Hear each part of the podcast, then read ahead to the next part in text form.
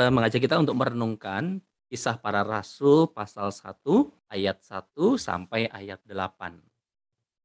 Aku bacain ya. Kisah Para Rasul 1, Roh Kudus dijanjikan. Hai Theophilus, dalam bukuku yang pertama aku menulis tentang segala sesuatu yang dikerjakan dan diajarkan Yesus, sampai pada hari ia terangkat. Sebelum itu ia telah memberi perintahnya oleh roh kudus kepada rasul-rasul yang dipilihnya. Kepada mereka ia menunjukkan dirinya setelah penderitaannya selesai, dan dengan banyak tanda ia membuktikan bahwa ia hidup. Sebab selama 40 hari ia berulang-ulang menampakkan diri dan berbicara kepada mereka tentang kerajaan Allah. Pada suatu hari ketika ia makan bersama-sama dengan mereka, ia melarang mereka meninggalkan Yerusalem dan menyuruh mereka tinggal di situ menantikan janji Bapa yang demikian katanya telah kamu dengar daripadaku.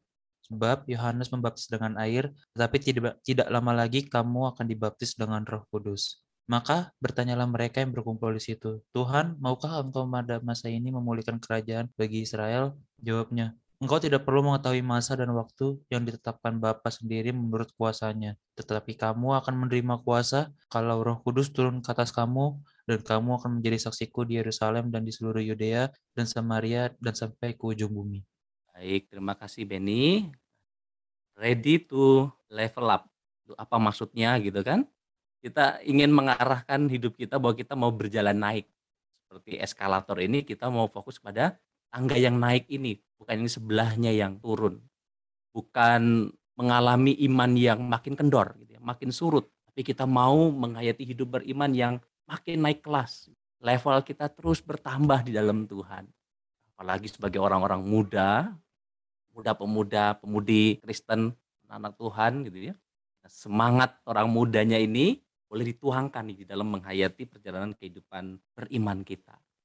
Kita mau naik terus bersama dengan Tuhan. Jadi mau bicara tentang bagaimana kita mau menghayati hidup yang terus naik, bukan turun, bukan makin kendor, bukan makin surut. Nah, kalau tadi saya mengajak kita untuk melihat dari cerita Tuhan Yesus dalam pengalamannya bersama dengan para muridnya, Tuhan pun juga inginkan para muridnya tuh naik levelnya. Jadi di sini kita nggak sedang bicara tentang level pedes kalau di kuliner ala mana gitu ya. Biasa kan ada level 1, 2, 3, 4, 5. Kalau saya itu nggak pernah beranjak dari level 1. Kalau lebih dari level 1, ujung-ujungnya bisa mencret. Jadi naik level itu sangat bergantung sekali pada orang-orang tertentu saja gitu ya. Untuk orang tertentu saja yang kuat perutnya. Nah, di sini saya mengajak kita untuk melihat Tuhan tidak ingin hanya satu orang saja yang naik kelas naik level 2, ke level 3, gitu, level 4. Tuhan ingin semua muridnya pada waktu itu mengalami e, naik kelas dalam kehidupan beriman mereka. Nah, kalau kita e, melihat kisah pada waktu itu, kalau kita masuk dalam apa yang dialami oleh para murid, terutama ketika setelah Tuhan mati, kita bisa bayangkan apa yang terjadi pada para murid ya satu keadaan, satu kondisi tidak ada damai sejahtera. Yang ada cuma ketakutan aja, kekhawatiran aja setiap hari. Nah, itu tergambar ya situasi mereka saat mengurung diri dalam sebuah rumah digambarkan gitu ya. Pada saat Tuhan bangkit pun mereka tidak yakin Tuhan itu bangkit atau tidak.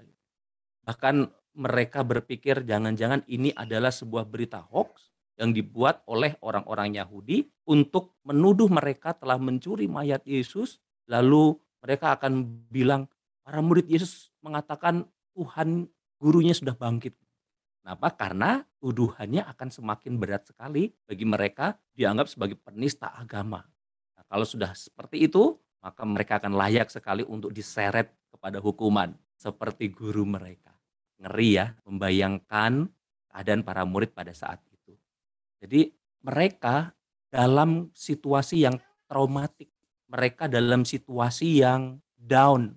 Mereka ada situasi yang tidak tahu apa yang harus dilakukan. Bahkan firman Tuhan yang telah berkali-kali disampaikan oleh Yesus yang mengatakan aku akan menderita, aku akan mati dan aku akan bangkit lagi itu tidak diaminkan oleh mereka. Seolah itu blank, lenyap dari ingatan mereka. Bahwa pada hari ketiga itu harusnya mereka merayakan Tuhan yang bangkit, tapi mereka masih ada di dalam ketakutan, masih ada di dalam situasi yang tidak damai sejahtera. Kita bisa bayangkan sih apa yang mereka alami dengan trauma itu.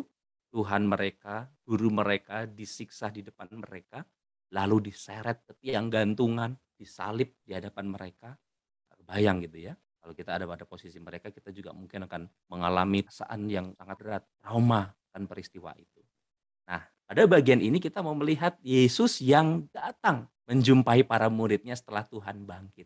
Nah, tadi di ayat ketiga itu Tuhan di situ diceritakan nih. Kepada mereka ia menunjukkan diri setelah penderitaannya selesai dan dengan banyak tanda ia membuktikan bahwa ia hidup sebab selama 40 hari ia berulang-ulang menampakkan diri dan berbicara kepada mereka tentang kerajaan Allah. Di situ dikatakan ia berulang-ulang menampakkan diri dan berbicara kepada para muridnya. Jadi masa 40 hari ini Tuhan pakai menjadi masa untuk dia menjumpai para muridnya. Tujuannya adalah para murid masuk dalam fase pemulihan. Pemulihan dari kondisi mereka, dari keadaan trauma mereka, ketakutan, kekhawatiran mereka. Tuhan tahu betul apa yang para murid alami. Begitu mendalamnya trauma itu dan tidak mungkin hanya satu atau dua kali perjumpaan langsung beres semua. Kita lihat itu ya, para murid sampai harus berkali-kali terus diteguhkan. Kita juga bisa membayangkan ya kalau kita pernah mengalami pengalaman traumatik kan pasti lama pemulihannya. Untuk kita bangkit itu kadang kita butuh waktu, butuh time yang lebih. Jadi nggak hanya sekali treatment langsung sepertinya kita tidak semudah itu Ferguso gitu begitu ya. Butuh waktu. Nah Tuhan juga menyadari kondisi para murid pada saat itu. Nah, dalam fase pemulihan ini Tuhan katakan terus menerus berulang-ulang jumpai mereka, menyatakan kabar baik, menyatakan damai sejahtera, baik mereka terus semakin hari semakin waktu semakin dipulihkan. Dan dikatakan Tuhan bukan sekedar menyapa mereka, tapi Tuhan juga mengajar mereka. Tuhan memperkatakan tentang kerajaan Allah, memperdengarkan kepada mereka tentang kebenaran kerajaan Allah. Tuhan terus berbicara tentang kerajaan Allah itu, bahwa kerajaan Allah itu menjadi bagian bagi semuanya. Mereka diajak untuk menghayati, menikmati kerajaan Allah dalam kehidupan mereka lebih dulu. Damai sejahtera, sorgawi yang harus mereka alami di dalam diri mereka. Jadi fase pemulihan ini Tuhan pakai untuk menyapa, makin mengajar, meyakinkan tentang kebenaran firman Tuhan, meyakinkan tentang kabar baik itu, eh, meyakinkan bahwa ia hidup, ia bangkit, tapi dia juga meyakinkan bahwa karena kebangkitannya, karena hidupnya, semua orang diselamatkan. Jadi pada saat ini juga menjadi fase bagi para murid untuk semakin mengenali jati diri mereka. Nah ini penting juga nih teman-teman. Jadi catatan bagi para murid pada waktu itu agar mereka juga boleh mengenali lagi siapa mereka, jati diri mereka. Dalam satu perjumpaan Tuhan pernah meminta mereka untuk menjumpai Tuhan di Galilea gitu ya. Kembali ke kampung halaman di Danau Galilea, di tempat di mana Tuhan pertama kali menyapa para muridnya dan memanggil mereka untuk ikut aku menjadi penjala manusia. Kita lihat pada peristiwa itu dalam kisah di Yohanes ya 20 diceritakan tentang bagaimana para murid kembali menjadi nelayan dan Tuhan datang menyapa mereka walaupun mereka di awal tidak mengenali. Ketika Tuhan memberi tanda, tebarkanlah jalamu di sebelah kanan, malam-malaman mereka nggak dapat ikan. Pada saat itu ketika orang asing ini yang tiba-tiba muncul meminta mereka untuk menebarkan jala, eh mereka dapat banyak sekali bahkan dapatnya, berlimpah. Dan dikatakan jala mereka tidak koyak saat itu. Walaupun berlimpah-limpah. Di sini Tuhan mau menyapa mereka kembali gitu, ya, dengan tanda itu. Lalu baru kemudian para murid mengenali, Petrus mengenali itu, itu Tuhan. Tapi mereka nggak berani berkata-kata. Dan Tuhan bahkan mengajak mereka untuk jamuan makan lagi. Ingat pada malam sebelum Tuhan mati, mereka juga melakukan jamuan, memecah roti, minum cawan gitu ya. Nah, di sini pun mereka diingatkan lagi. Tuhan menyediakan roti bakar dan ikan bakar di situ. Dan pasti para murid akan semakin mengingat, ya betul ini Tuhan. Petrus lebih lagi disapa secara pribadi. Apakah engkau mengasihi aku? Kata Tuhan. Petrus menjawab, engkau tahu aku mengasihi engkau. Sampai tiga kali. Yang membuat Petrus juga makin, uh kenapa tiga kali dia? Dia mengingat tiga kali dia pernah menyangkal Tuhan pada saat itu. tapi punya komitmen yang baru. Komitmen lagi dalam hatinya bahwa dia nggak mau lagi menyangkal Tuhan. Jadi para murid Petrus dipanggil lagi pulang kampung ke Galilea untuk disadarkan kembali, diteguhkan kembali siapa engkau. Akan jati dirimu. Engkau adalah penjalan manusia. Dipanggil untuk melayani bersama dengan Tuhan. Untuk diutus pergi sampai ke ujung dunia untuk memberitakan Injil. Nah, jadi kemudian masuk pada fase pengutusan. Fase di mana mereka boleh telah sadar siapa mereka, akan panggilan mereka, jati diri mereka. Oh iya kami berjumpa dengan Tuhan, guru kami yang memanggil kami dari penjala ikan menjadi penjala manusia, yang menyatakan banyak tanda, yang memecah roti di depan kami, yang membangkitkan orang mati ini, dan para murid boleh kemudian semakin mantap akan jati dirinya, lalu mereka diutus oleh Tuhan. Pergi memberitakan kabar baik, memberitakan keselamatan sampai ke ujung dunia, sampai ke ujung bumi. Ayat 8 tadi kita boleh lihat tetapi kamu akan menerima kuasa kalau Roh Kudus turun ke atas kamu, dan kamu akan menjadi saksiku di Yerusalem dan di seluruh Yudea dan Samaria dan sampai ke ujung bumi. Maka kita boleh lihat ya, fase-fase yang boleh Tuhan nyatakan dalam perjumpaan yang berulang-ulang selama 40 hari itu. Ketika Tuhan masuki, menyapa mereka dalam hidup mereka, Tuhan ingin memulihkan mereka.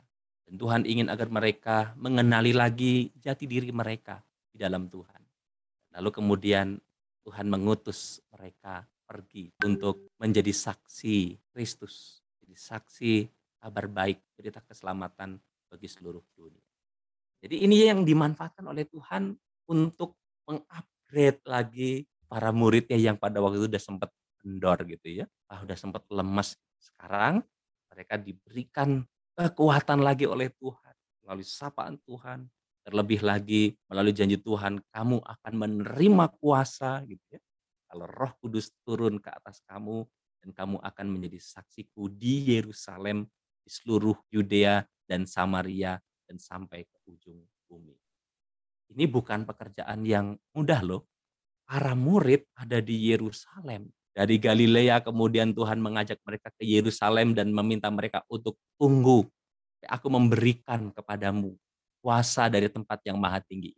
Kita bisa bayangkan ya, para murid kembali ke tempat di mana mereka mengalami situasi trauma dalam hidup mereka. Tempat di mana mereka melihat guru mereka diseret, guru mereka disiksa dan kemudian mati. Dan mereka juga mengalami ketakutan dikejar-kejar oleh orang-orang Yahudi pada saat ini pasti situasi yang tidak mudah bagi para murid untuk nunggu di Yerusalem, untuk terus bertekun di dalam doa, menantikan apa yang mau Tuhan utus kuasa dari tempat yang maha tinggi. Kan nggak dibilang ya pada waktu itu, 10 hari, hari 40, ke 40, lalu 10 hari lagi kamu akan menerima kuasa. Tuhan nggak bilang begitu. Tapi Tuhan minta untuk mereka menunggu, menantikan apa yang dijanjikan oleh Tuhan. Agar mereka jangan pergi meninggalkan Yerusalem tinggallah di situ menantikan janji Bapa. Kita bisa bayangin hari satu, hari dua oke okay lah. Hari tiga, hari keempat, aduh ini kok nggak datang-datang nih ya. Hari kelima, keenam, ketujuh, waduh bener nggak ini? Jadi begitu kan. Sedangkan pada saat yang sama mereka semakin mengkhawatirkan keselamatan mereka. Dan saat yang sama mereka ingat tempat mereka mengalami trauma. Yerusalem. Kita bayangkan kalau mereka nggak setia, bertekun, pasti di hari ke-8, hari ke-9 mungkin udah nyerah. Sama seperti kalian mungkin menanti-nantikan pacar baru, eh pacar baru ya, pasar baru apa pacar baru? Udah sekian lama gitu ya, kok nggak datang-datang, udah deh nyerah aja. Gitu. Padahal udah tinggal langkah lagi Tuhan sedia. Kita juga diminta untuk bertekun loh, kalau soal pasangan hidup gitu yang menjadi doa kalian terus gitu ya. Nah ini kita bisa bayangkan para murid saat itu, kalau mereka nggak bertekun, mereka mungkin udah lari kabur karena situasi di sana tidak baik. Jadi para murid harus mengalahkan ketakutan mereka di Yerusalem. Mereka berhasil untuk tetap setia menanti kuasa dari tempat yang maha tinggi itu, Roh Kudus, kuasa yang maha tinggi itu turun ke atas mereka. Jadi di sini kita melihat mereka mulai dengan setia juga pada perkara yang. Menunggu, menanti di Yerusalem. Mereka nggak tahu berapa lamanya Tuhan akan menyatakannya, tapi mereka ternyata setia untuk terus ada di situ. Kota yang seharusnya tidak ramah lagi bagi mereka. Tapi justru dari situlah mereka diutus untuk memberitakan kabar baik itu jadi saksi Tuhan mulai dari Yerusalem lalu ke seluruh Yudea, Samaria sampai ke ujung bumi. Dari pengalaman para murid ini kita juga bisa belajar ya teman-teman untuk kita menghayati hidup yang terus naik level nih bersama dengan Tuhan dalam Tuhan. Kita mau belajar agar kita jangan tenggelam di dalam ketakutan kita, dalam kekhawatiran kita tentang segala hal yang yang mungkin kita pikirkan bisa terjadi dalam hidup kita, tapi kita mau diajak untuk dapat mengatasinya. Bahkan sebuah pengalaman trauma pun di sini Tuhan menolong para murid. karena itu kita juga mau terus mengalami perjumpaan dengan Tuhan dalam hidup kita ini yang penting. Kita mau terus menerus mengalami Tuhan hadir di tengah hidup kita. Sehingga Tuhanlah yang menyapa kita dengan kasihnya, menyapa kita dengan damai sejahteranya sehingga makin hari jalannya waktu kita makin kuat, kita makin pulih, kita makin diberikan keberanian, motivasi yang kuat yang mendorong kita untuk melangkah, untuk maju. Karena kita juga boleh menjadi pribadi-pribadi yang mengalami perjumpaan dengan Tuhan tuh sama seperti para murid. Diajak untuk mengalahkan ketakutan kita juga bahkan di tempat di mana kita mengalami situasi yang traumatik barangkali, pengalaman-pengalaman yang berat dalam hidup kita. Kita nggak boleh kalah di situ. Ini uniknya Tuhan ya, konselor yang baik sekali. Tuhan memanggil mereka ke kampung, balik kampung untuk memulihkan, menegaskan jati diri mereka. Lalu Tuhan membawa mereka kembali masuk ke Yerusalem tempat mereka takut dan trauma. Tapi Tuhan justru mengutus mereka dari situ ini kan paradoks sekali gitu ya. Apa yang Tuhan lakukan pada para murid. Kadang itu juga yang kita alami dalam kehidupan kita. Ada kebenaran-kebenaran paradoks yang kita ada nggak ngerti jalannya Tuhan itu seperti apa. Tapi dengan waktu kita akan diajak untuk melihat, oh ini tuh rencana Tuhan. Kenapa aku harus menerima pekerjaan ini? Kenapa aku harus menerima tanggung jawab ini? Kenapa aku harus kuliah di tempat ini? kita mau terus naik kelas bersama dengan dengan Tuhan sama seperti para murid. Jadi kita diingatkan, ingat loh kita naik kelas loh, gitu ya. turun kelas. Kita harus semakin bersemangat dalam Tuhan, terus di drill bersama dengan Tuhan, dengan pengalaman-pengalaman perjumpaan dengan Tuhan. Dengan waktu itu kita boleh makin kuat, makin mantap, sehingga kita juga boleh disadarkan pada siapa diri kita dalam Tuhan apa jati diri kita di dalam Tuhan, tentang apa panggilan kita di dalam Tuhan. Sehingga kita boleh menghayati memang kita ready level up gitu ya. Kita siap untuk naik kelas gitu ya. Kita akan mengatakan siap kalau kita mengalami perjumpaan dengan Tuhan dan kita boleh dipulihkan lalu kemudian kita mengenali jati diri kita dan kita siap diutus. Kita mau menjawab nih ready to level up, ya kita berani mengalahkan ketakutan kita. Kita dipulihkan bersama dengan Tuhan. Ready to level up, kita ingatkan pada jati diri kita di dalam Tuhan. Eh, kamu pemuda-pemudinya Tuhan, bukan pemuda-pemudinya kuasa yang lain. Kamu tidak berasal dari dunia, gitu. tapi kamu telah diangkat dalam dunia ini dipilih oleh Tuhan ya, seperti eklesia gitu kan, dipanggil dari dalam kegelapan untuk masuk ke dalam terangnya yang ajaib, yang kudus. Itulah kita, jati diri kita di dalam Tuhan. Dan kita diajak untuk mengandalkan kuasa Tuhan yang menolong kita. Dari para murid mengandalkan kuasa Tuhan. Jadi bukan mereka merasa bahwa mereka hebat, justru mereka sadar bahwa mereka bukan siapa-siapa gitu. Mereka pernah menjadi orang-orang yang kalah pernah kabur, pernah lari, pernah menyangkal gurunya. Dan itu mereka sadar siapa diri mereka dan mereka mengandalkan Tuhan. Itu mereka setia menanti di Yerusalem. Walaupun tempat itu mengancam mereka, tapi mereka tahu kuasa Tuhan lah yang akan menopang mereka, yang akan menolong.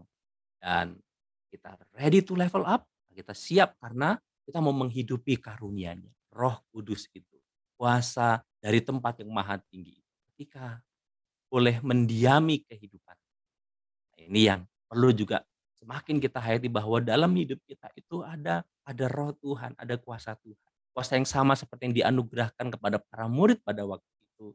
Juga roh yang sama yang hidup dalam kehidupan. Tapi kamu mengenal dia sebab ia menyertai kamu dan akan diam di dalam kamu. Nah inilah Tuhan kita. Jadi kalau kita menyadari Tuhan di dalam kita, rohnya mendiami hidup kita, maka kita tidak punya alasan untuk kita tidak mengalami perjumpaan dengan Tuhan. Justru kita boleh semakin diingatkan bahwa Tuhan ada dalam hidup kita. Terus alami dia. Alami perjumpaan dengannya setiap saat, setiap waktu. Yang akan menolong, yang akan memulihkan, yang akan nyatakan kuasanya untuk kita. Pernah ingat kan logo Jesus Inside ya? Buah logo salah satu brand di dunia perkomputeran gitu ya. Saya nggak di endorse loh ini gitu ya. Karena udah secara umum saja dipakai. Tuhan di dalam kita kita dari situ menyadari dalam hidup kita ada pribadi yang luar biasa yang pribadi yang sangat besar sekali dalam hidup kita. Jadi kalau ada sesuatu yang luar biasa dalam hidup kita maka seharusnya kita mengaplikasikan kehidupan kita juga nggak biasa-biasa aja dong gitu ya. Levelnya nggak cuman main Tetris dong di laptop kita atau main apa Mobile Legend juga nggak level lah kalau gitu ya. Kalau udah ada Jesus Inside dalam hidup kita. Jadi kita kalau punya laptop yang super canggih, kita akan menggunakannya untuk sesuatu yang produktif, untuk melakukan pekerjaan-pekerjaan yang sangat-sangat berharga. Gitu.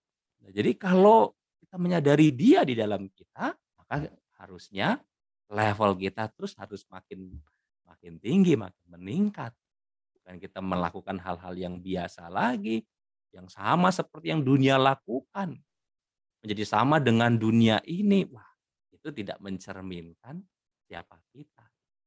Jadi tadi kita bersyukur ya, selama pandemi eh ada Zoom gitu kan. Coba kita bayangkan kalau nggak ada Zoom, sekutuan kita gimana nih? Artinya internet kita sangat bermanfaat gitu ya. Terutama e, aplikasi Zoom ini. Dan kita juga harus ingat gitu ya, Zoom kita itu selalu mengupgrade dirinya terus. Jadi saya selalu saja cek update gitu dan selalu ada pembaruan beberapa hari, beberapa hari sekali. Dan akan terus ditingkatkan, ada ada bug di satu bagian akan diperbaiki oleh mereka. Dan terus kita bisa pasang virtual background, kita bisa pasang yang virtual background bergerak gitu kan? Bahkan kita bisa memakai gincu walaupun kita belum mandi gitu ya. Semakin ditingkatkan zoom kita. Jadi masa kita yang menggunakannya kita nggak mau naik kelas juga lagi diingatkan Tuhan di dalam hidup kita. Ayo kita mau terus naik kelas. Ayo kita mau lihat bandrol kita sebab kamu telah dibeli dan harganya telah lunas dibayar karena itu muliakanlah Allah dengan tubuhmu. Korintus 6 ayat 20. Ya, ini mengingatkan kita lagi bahwa ya, hidup kita udah nggak sama lagi loh. Seperti para murid pada waktu diingatkan, mereka udah nggak sama lagi loh dengan sebelumnya. Mereka sudah di-upgrade oleh Tuhan. Kita bisa lihat bagaimana karya para rasul Tuhan, murid Tuhan melayani Tuhan dengan begitu luar biasa. Mereka menghayati hidup yang dipulihkan, mengenali jati diri mereka, dan mereka menghayati pengutusan mereka di dalam Tuhan. Oke, jadi teman pasti juga bisa mengaplikasikan ini dalam kehidupan, di dalam kuliah, dalam pekerjaan gitu ya. Supaya kita mau terus naik level, nggak turun level. Jika kita boleh menghayati kehadiran kita bersama-sama dengan rekan-rekan di kantor. Kali kita mungkin dipromosikan, berarti tambah tanggung jawab kita, betul ya. Apalagi kalau kemudian kita punya anak buah di kantor, pasti kita diberi tanggung jawab yang lebih. Karena kita bukan cuma mikirin kantong kita, juga mikirin kantong anak buah itu dan juga mikirin keluarga yang ada bersama dengan mereka di rumah mereka yang mereka hidupi. Makanya pandemi kemarin gitu ya, ada beberapa kesaksian dari para manajer gitu kan, mereka nggak sampai hati untuk mem-PHK para karyawannya karena mereka memikirkan ada keluarga yang juga harus dihidup. Jadi tetap dirumahkan, diberikan bayaran walaupun tidak maksimal tapi paling tidak bisa bertahan di dalam pandemi. Kalau kita memiliki kesempatan itu, potensi itu dalam hidup kita, lewat kepemimpinan kita, di organisasi kita, di kantor kita, kita mau memakainya bukan untuk sekedar supaya kita bertumbuh, kita makin hebat, tapi pada saat itu ada panggilan juga tuh supaya kita melayani Tuhan dengan melayani orang lain. Lagi-lagi Uncle Ben bilang gitu kan, with great powers comes great responsibility. Jadi kalau kita ditanya ready untuk naik kelas, ya siap naik kelas, lalu dipercayakan nih kamu naik kelas gitu ya. Dengan kapasitas yang besar itu ternyata juga ada panggilan, tanggung jawab yang besar untuk kita jalan. Di dalam kita naik kelas ini bukan hanya kita yang bertumbuh, tapi juga kita bertumbuh bersama dengan orang lain. Persekutuan kita bertumbuh, kerekanan kita bertumbuh, maka yang lain juga harus bertumbuh. Ini loh panggilan kita. Nah, lihat kan gambar ini, papan tong minimum. Nah, coba kalau kita hayati papan tong minimum Kita lihat papan yang paling rendah ternyata kan sangat menentukan isi air dari ember itu. Berapa banyak pun air kita tuangkan ke dalam ember itu, dia akan selalu keluar dari papan yang paling kecil. Jadi air dalam ember nggak akan pernah bertambah. Kalau kita bayangkan adalah persekutuan kita, gereja kita, komisi pemuda kita. Gitu. Kalau kita menjadi papan yang paling panjang, kita kemudian hanya memikirkan diri kita sendiri, kita hanya bertumbuh sendiri. Tapi kita tidak mengajak teman-teman kita, orang kita juga bertumbuh, naik kelas. Gitu meningkat levelnya. Maka bisa dibayangkan persekutuan kita juga nggak akan naik level gitu. Persekutuan kita hanya akan tetap biasa-biasa saja. Kenapa? Karena kita nggak saling peduli satu dengan yang lainnya. Nah, saya suka pada saat ini persekutuan kita udah tambah banyak. Kita udah mau makin memperhatikan satu dengan yang lain supaya persekutuan kompa juga bertumbuh, kehadiran kompa, spiritualitasnya, semangat anak-anak muda, memberi warna di dalam gereja, kalian juga di tengah pergaulan, di kantor, atau di kampus, juga boleh memberi warna, menjadi pribadi-pribadi yang juga mengajak orang lain bertumbuh. Oke, jadi kita mau ingat kuasa dan tempat yang maha tinggi itu ada di dalam hidup kita. Karuniakan bagi kita. Memberikan kita talenta, kemampuan yang khusus yang Tuhan percayakan kepada kita supaya apa? Kembangkan untuk kita pakai melayani Tuhan dan juga melayani sesama kita. Nah, Tuhan memberkati kita sekalian. Oke, kita masuk dalam diskusi, sharing silahkan. Mungkin aku kutip sedikit dulu ya dari dari khotbahnya Kak Andi. Kalau kita udah sadar bahwa kita tuh punya talenta atau potensi yang dari Tuhan, yang udah pasti bukan talenta atau potensi yang biasa-biasa aja gitu ya. Udah pasti kita akan menggunakannya untuk hal-hal yang lebih produktif gitu. Terus kita juga akan men-trigger kita untuk bersikap atau berlaku yang nggak sama lagi kayak yang dunia lakukan gitu. Jadi seperti layaknya aplikasi gitu ya, yang uh, dia aja kayak periodically di upgrade gitu kan, apalagi kita gitu, yang udah jelas dapat talentanya itu dari Tuhan langsung gitu. Maka kita pun juga harus mengupgrade diri kita supaya kita nggak sama lagi dengan versi kita yang sebelumnya seperti itu teman-teman. Jadi kita udah siap gitu untuk level up seperti itu. Ada nggak dari teman-teman yang mau tanyakan? Aku dong mau nanya. Halo Kak Andi, mau nanya ada. Pertanyaannya ada dua. Pertanyaan yang pertama ini kayak kuis family 100 ya jatuhnya. Pertanyaan pertama itu um, gimana caranya kita tahu kalau misalnya talenta itu ada pada kita gitu. Kan kadang tuh kalau misalnya kita belum pernah Nah, kita sekarang lagi ada di zona nyaman nih. Terus misalnya ya udahlah, udah udah terlampau sibuk dan menjalani rutinitas yang sudah cukup padat gitu. Nah, tapi sebenarnya tuh ada nih eh, hal-hal uh, yang harusnya bisa nih dilakukan gitu. Nah, itu cara taunya gimana gitu sebenarnya kan itu nggak akan pernah ketemu sampai dicoba gitu kan. Maksudnya itu sampai gimana ya caranya yang tepat dan baik gitu untuk gimana ya nyobanya gitu sehingga kita bisa ketemu nih sama yang pas di kita. Terus pertanyaan yang kedua adalah pertanyaannya ber, berkesinambungan. Apa yang harusnya dilakukan ketika kita pengen level up, tapi misalnya kalau misalnya gini nih, kalau misalnya kesempatannya itu datang ke kita, kita akan dengan sangat mudah tahu bahwa oh oke okay, ini saatnya untuk kita level up gitu. Tapi kalau misalnya kesempatannya itu kita nggak aware nih sama kesempatan-kesempatan yang ada gitu misalnya. Nah itu caranya gimana supaya kita aware dan uh, kita bisa nih akhirnya punya ruang untuk kita level up gitu. Thank you Sekar ya. Saya juga mengajak kita untuk mengalami seperti yang para murid alami. Kita ngalamin nggak nih perjumpaan dengan Tuhan nih gitu dalam hidup kita Artinya bahwa kita hanya Tuhan nggak sih? Gitu ya. Kita ngobrol sama Tuhan nggak sih? Nah kalau kita boleh terus membawa apa yang ada dalam hidup kita kepada Tuhan, kita bercakap-cakap dengan Tuhan, kita mau terus mengenali suara Tuhan dalam hidup kita, gitu. kita terus menggumuli firman-Nya, maka kita akan mengerti kerinduan Tuhan dalam hidup kita. Nah, maka sama seperti para murid juga ketika terus menerus berkali-kali mengumulkan pergumulan mereka bersama dengan Tuhan yang menyapa mereka terus. Akhirnya mereka dipulihkan dan mereka mengenali kembali kekuatan mereka, jati diri mereka. Nah, kiranya sama juga dengan kita nih. Kalau kita boleh terus mengalami Tuhan, kita akrab dengan Tuhan, kita kenal suara gembala kita, domba eh, bagi domba yang baik, kita kenal suara gembala yang agung itu. Nah, kita boleh diajak untuk makin kenal siapa diri kita. Juga termasuk talenta kita pasti kan. Gitu. Yang Tuhan percayakan kepada setiap kita. Kekuatan yang Tuhan titipkan kepada kita. Sehingga dengan pertolongan Tuhan kita boleh mengenal kekuatan kita. Gitu. Talenta kita. Dan setelah kita tahu itu kita yakin bahwa Tuhan berikan ini untuk hidupku. Maka itu mau kita kembangkan.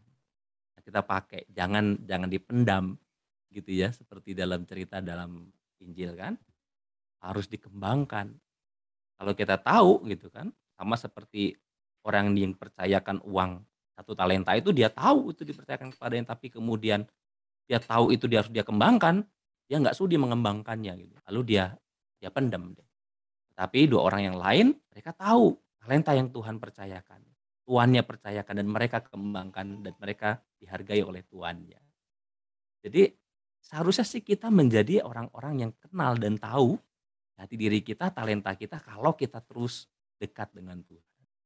Kita tidak jauh dari Tuhan. Kita terus mengalami perjumpaan dengan Tuhan dalam hidup kita. Gitu ya Sekar ya. Jadi kalau kita sudah kenali, jangan ragu tuh.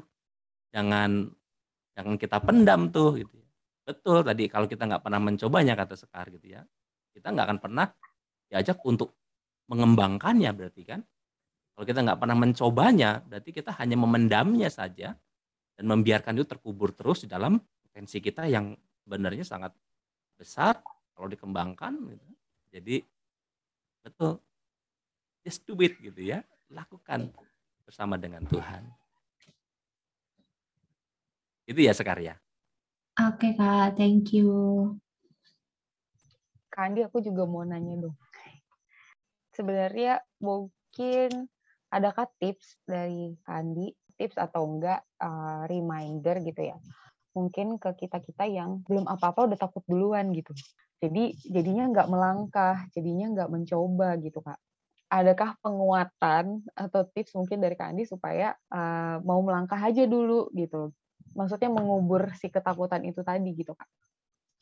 Dulu kita pernah eh, dulu oh saya yakin yakin sekali kalau saya seumuran dengan kalian ya zaman saya maja kali saya dengar lagu ini iklan bajuku dulu tidak begini tapi kini tak cukup lagi masih ada nggak tuh iklan itu sekarang jadi kan mengindikasikan eh, setiap orang itu bertumbuh gitu ya harus bertumbuh terus sehingga ketika uh, baju kita udah nggak muat, jadi tandanya kita kita bertumbuh. Dan kita juga harus harus yakin itu bahwa kita juga akan bertumbuh kalau kita mendapatkan asupan makanan rohani yang benar, yang baik, yang semuanya itu berasal dari Tuhan. Berani 5 ayat 13 dan 14 nih. Sebab barang siapa masih memerlukan susu, ia tidak memahami ajaran tentang kebenaran sebab ia adalah anak kecil. Tapi makanan keras adalah untuk orang-orang dewasa yang karena mempunyai panca indera yang terlatih untuk membedakan yang baik daripada yang jahat. Jadi kita diajak untuk mulai kita makan makanan keras yang Tuhan berikan. Supaya kita makin dewasa di dalam Tuhan, kita makin dapat mengenali jati diri kita, kita makin tahu apa maksud Tuhan dalam hidup kita, panggilan Tuhan bagi kita, kalau kita mau terus bersedia bertumbuh bersama dengan Tuhan. Karena kita nggak mau terus jadi anak kecil kan gitu ya, yang hanya terus ngemilnya itu terelak, kalau nggak saya masih menjumpai loh ada anak pemudi gitu ya, yang cemilannya itu dengan cemilan makanan bayi. kita diajak untuk bertumbuh dan kita kita kan mengenali itu lewat kehidupan apa yang Tuhan percayakan kepada kita. Dengan baju yang Tuhan kenakan kepada kita. Oh, ini kancingnya nggak nggak bledeh gitu ya kalau orang Jawa gitu ya. Nah, kalau kancing kita udah nggak bisa kita kancingkan lagi gitu ya, maka kita akan menyesuaikan terus naik level kita. Kita akan cari baju yang yang lebih besar gitu. Kita akan cari sepatu yang lebih besar, pakaian yang lebih besar. Hingga dengan itu kita dapat mengaplikasikan hidup kehidupan kita, karya kita, pelayanan kita dengan baik gitu. Bukan dengan sepatu yang sempit, bukan dengan baju yang sempitan. Gitu. Nah, itulah segala talenta karunia yang Tuhan percayakan dalam hidup kita. Pas dengan kita gitu. Dan kita menggunakannya dengan enak, dengan nyaman. Kita melayani Tuhan dengan talenta kita, karunia kita itu dengan penuh sukacita. Kalau kita dipanggil untuk melayani Tuhan di pompa atau di gereja gitu ya, itu bukan lagi karena ingat pendeta khotbah yang kemarin minggu ya, bukan sebagai beban gitu ya. Jangan kita terbeban gitu ya, tapi kita terpanggil, kita rindu gitu ya. Nah, situasi itu kan kita hayati kalau baju kita pas, sepatu kita pas gitu. Ya. Karena kita sadar kita telah bertumbuh semakin besar, semakin dewasa. Maka makanan kita adalah makanan rohani yang Tuhan sediakan Suara Tuhan yang selalu, firman Tuhan yang menjadi makanan kita. Bahkan kata Tuhan Yesus, pekerjaan-pekerjaan Bapa itulah makananku, kata Tuhan Yesus. Itu juga bisa aplikasi dalam hidup kita. Pekerjaan-pekerjaan Tuhan, pelayanan-pelayanan pada Tuhanlah yang menjadi makanan kita. Jauh lebih berat lagi kan gitu ya. Tapi itulah tandanya kita semakin bertumbuh, semakin dewasa, semakin naik kelas bersama dengan Tuhan. Jadi lihat makanan kita ya ukur baju kita gitu ya. Nyaman nggak? Sepatu kita nyaman nggak kita menggunakan? Dan kali ya ini ini tips-tips sederhana mungkin ya, Christine ya. Oke, okay, thank you Kak. Aku mau sharing kali ya Kak. Boleh, Meta silakan. Um, berkaitan dengan uh, mungkin pertanyaan-pertanyaan dari Kak Sekar, dari Kaitin tentang gimana sih cara beraniin di beraniin diri untuk mengambil kesempatan untuk tahu nih kesempatannya tuh uh, akan baik nggak sih untuk kita gitu? Dan kita bisa berkembang nggak sih dengan kesempatan itu? Kalau aku kasih jawabannya kayaknya setiap orang aku percaya setiap orang tuh pasti punya jawaban lewat pengalamannya masing-masing. Yang mana ketika kadang ketika kita dengar caranya gimana kita nggak mau ngelakuin. Dan kalau enggak kita juga nggak bisa relate gitu dengan cara itu. Tapi kalau dari apa yang aku alamin belum lama ini uh, di bulan apa ya? Bulan Februari tepatnya. Sekarang kan aku kan udah selesai kegiatan-kegiatannya ya dan baru aja tadi puji Tuhan udah selesai tugas akhirnya. Um, tapi sebelumnya di beberapa bulan sebelumnya itu kayaknya aku udah agak agak gila kali ya. Jadi di bulan Februari itu aku dapat tawaran untuk bantu tim panitia Paskah itu yang pertama datang dari Bang Dika untuk bantu Met, bantu Paskah yuk gitu, untuk ngedit video atau untuk uh, eh, PPT gitu. Oke, aku ambil. Terus aku tahu kalau aku itu harus persiapan untuk uh, tugas akhir. Jadi bakalan banyak waktu untuk dihabiskan ngerjain tugas akhir nih. Terus yang kedua, aku juga tahu kalau tugas akhir aku ini dibarengi dengan magang gitu kan. Yang mana ketika aku pencarian uh, tempat magang itu, aku merelakan tempat magang yang sebelumnya untuk mencari kesempatan yang baru gitu. Kesempatan yang baru di mana pada saat itu aku cuman bilang sama Tuhan gini sih, Tuhan, aku yakin kalau misalnya aku meninggalkan tempat yang lama itu untuk tujuan yang baik, di mana aku mau belajar lagi, aku mau bertumbuh lagi, dan aku mau uh, mencari lagi pengalaman yang baru di mana uh, aku bisa terus bertumbuh gitu. Aku bisa terus beradaptasi dengan situasi saat ini yang cukup ya cukup intens kayak kayak kayak Kak Itin bilang ada yang kalau di mungkin di dunia pekerjaan Kak Itin ngerasa oh ada yang uh, udah naik gaji nih, udah ada yang nikah nih, udah ada yang ini dan segala macamnya. Dan itu yang salah satu maksudnya uh, itu juga salah satu faktor yang membuat aku jadi aku juga mau harus upgrade diri nih gitu. Dengan uh, dengan berharap bahwa Tuhan pasti uh, menyiapkan aku tempat di mana aku bisa banyak belajar sampai aku akhirnya dapat kesempatan magang di apa namanya perusahaan edutech ya di mana edutech itu kan pasti banyak materi-materinya. Terus aku langsung kayak oke okay, obvious sekali. Berarti saya emang disuruh belajar nih gitu kan lewat kesempatan magang ini.